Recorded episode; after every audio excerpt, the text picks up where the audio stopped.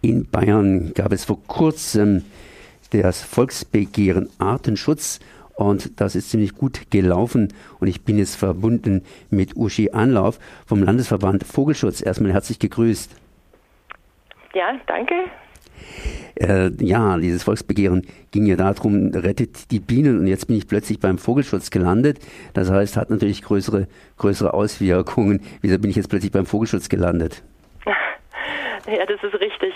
Ähm, das ähm, Volksbegehren ging ja um Artenschutz, also lief unter dem Motto Rettet die Bienen, aber es geht natürlich viel weiter, also als, als nur Bienen, sondern eben auch Insekten und Artenvielfalt im Großen und Ganzen, mit den Insekten als dem Hauptproblem des Artensterbens, was wir jetzt im Moment haben. Und warum der Landesbund für Vogelschutz da dabei ist als Träger des Volksbegehrens, äh, hat den Grund, dass wir eben einer der großen Naturschutzverbände in Bayern sind und wir uns natürlich nicht nur um Vögel kümmern, sondern um Natur- und Artenschutz im Allgemeinen.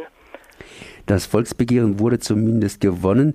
Da musste ein Quorum erfüllt werden. Ich glaube, 10 Prozent der, der stimmberechtigten Bürger mussten dafür sein.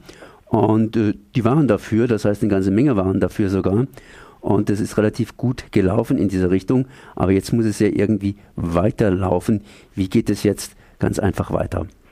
Das ist richtig, es ist sehr gut gelaufen und das stimmt auch mit 10 Prozent. Ähm, es waren tatsächlich sogar eine ganze Ecke mehr. Es haben sogar 18,4 Prozent der wahlberechtigten Bürger in Bayern dafür gestimmt, was dem Ganzen natürlich noch eine ganze Menge mehr Power gibt, denn das heißt, die Leute wollen wirklich etwas tun. Ähm, da muss sich was ändern, das ist in der Bevölkerung angekommen.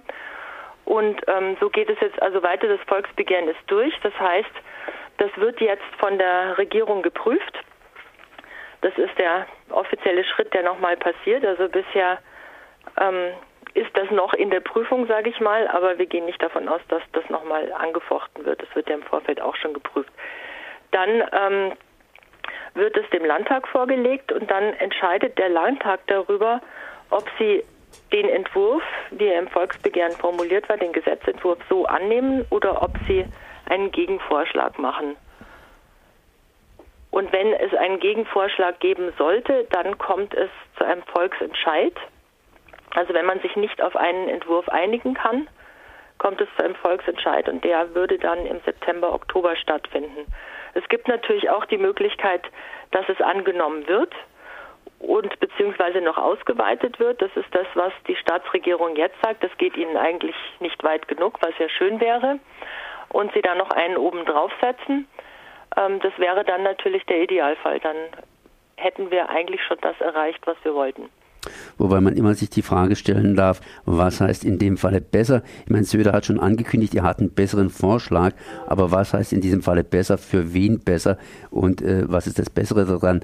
Ist da schon irgendwas in petto, ist da schon irgendwas raus erschienen, äh, was da verbessert werden soll?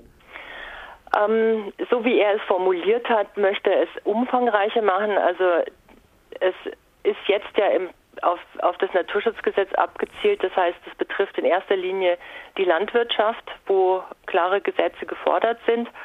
Und Herr Söder hat angekündigt, er möchte das ausweiten und möchte da eben die Gemeinden und die Privatpersonen mit in die Pflicht nehmen. Nun ist natürlich die Frage, wie man die in die Pflicht nehmen kann.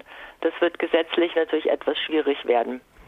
Das heißt aber in dem Fall, dass es auf jeden Fall auf einen Volksentscheid hinausläuft, weil Söder ja schließlich Ministerpräsident ist und der sagt, ich bringe da oder wir bringen da einen neuen, einen besseren Vorschlag heraus, zumindest einen anderen Vorschlag.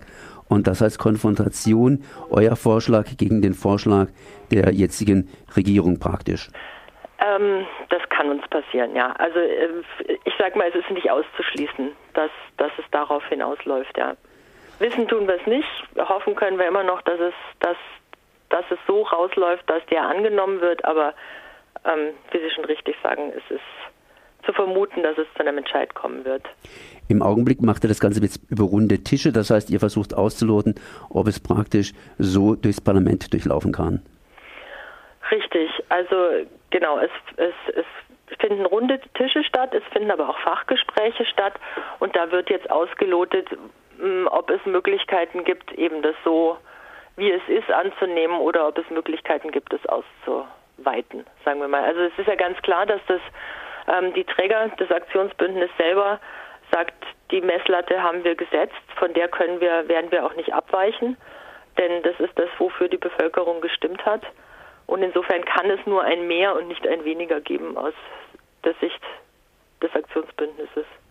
Eine andere Frage. Ihr habt jetzt zuerst einmal eine andere Messlatte überspringen müssen. Das waren diese 10 Prozent.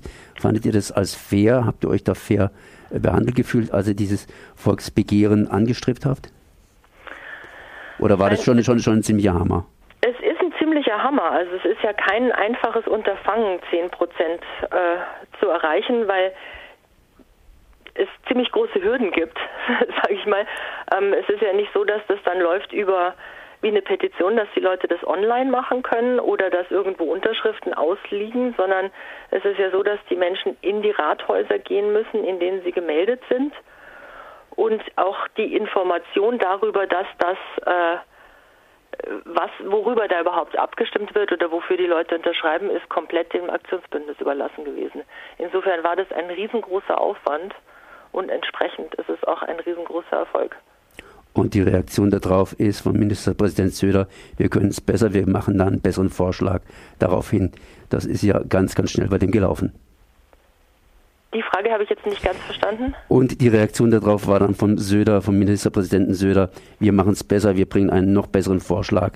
Das ist ja ganz, ganz schnell dann gelaufen.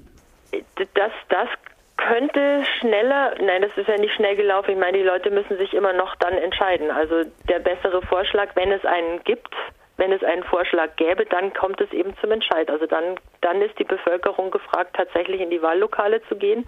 Das dann aber auf Einladung, das müsste dann das Aktionsbündnis nicht mehr machen, sondern dann gibt es ganz offizielle ähm, Wahlbenachrichtigungen und die Leute werden informiert, dass sie jetzt in die Rathäuser gehen. Dann danke ich mal hier Uschi Anlauf vom Vogelschutz und äh, ja, für dieses Gespräch. Merci. Ich danke auch. Schönen Tag noch.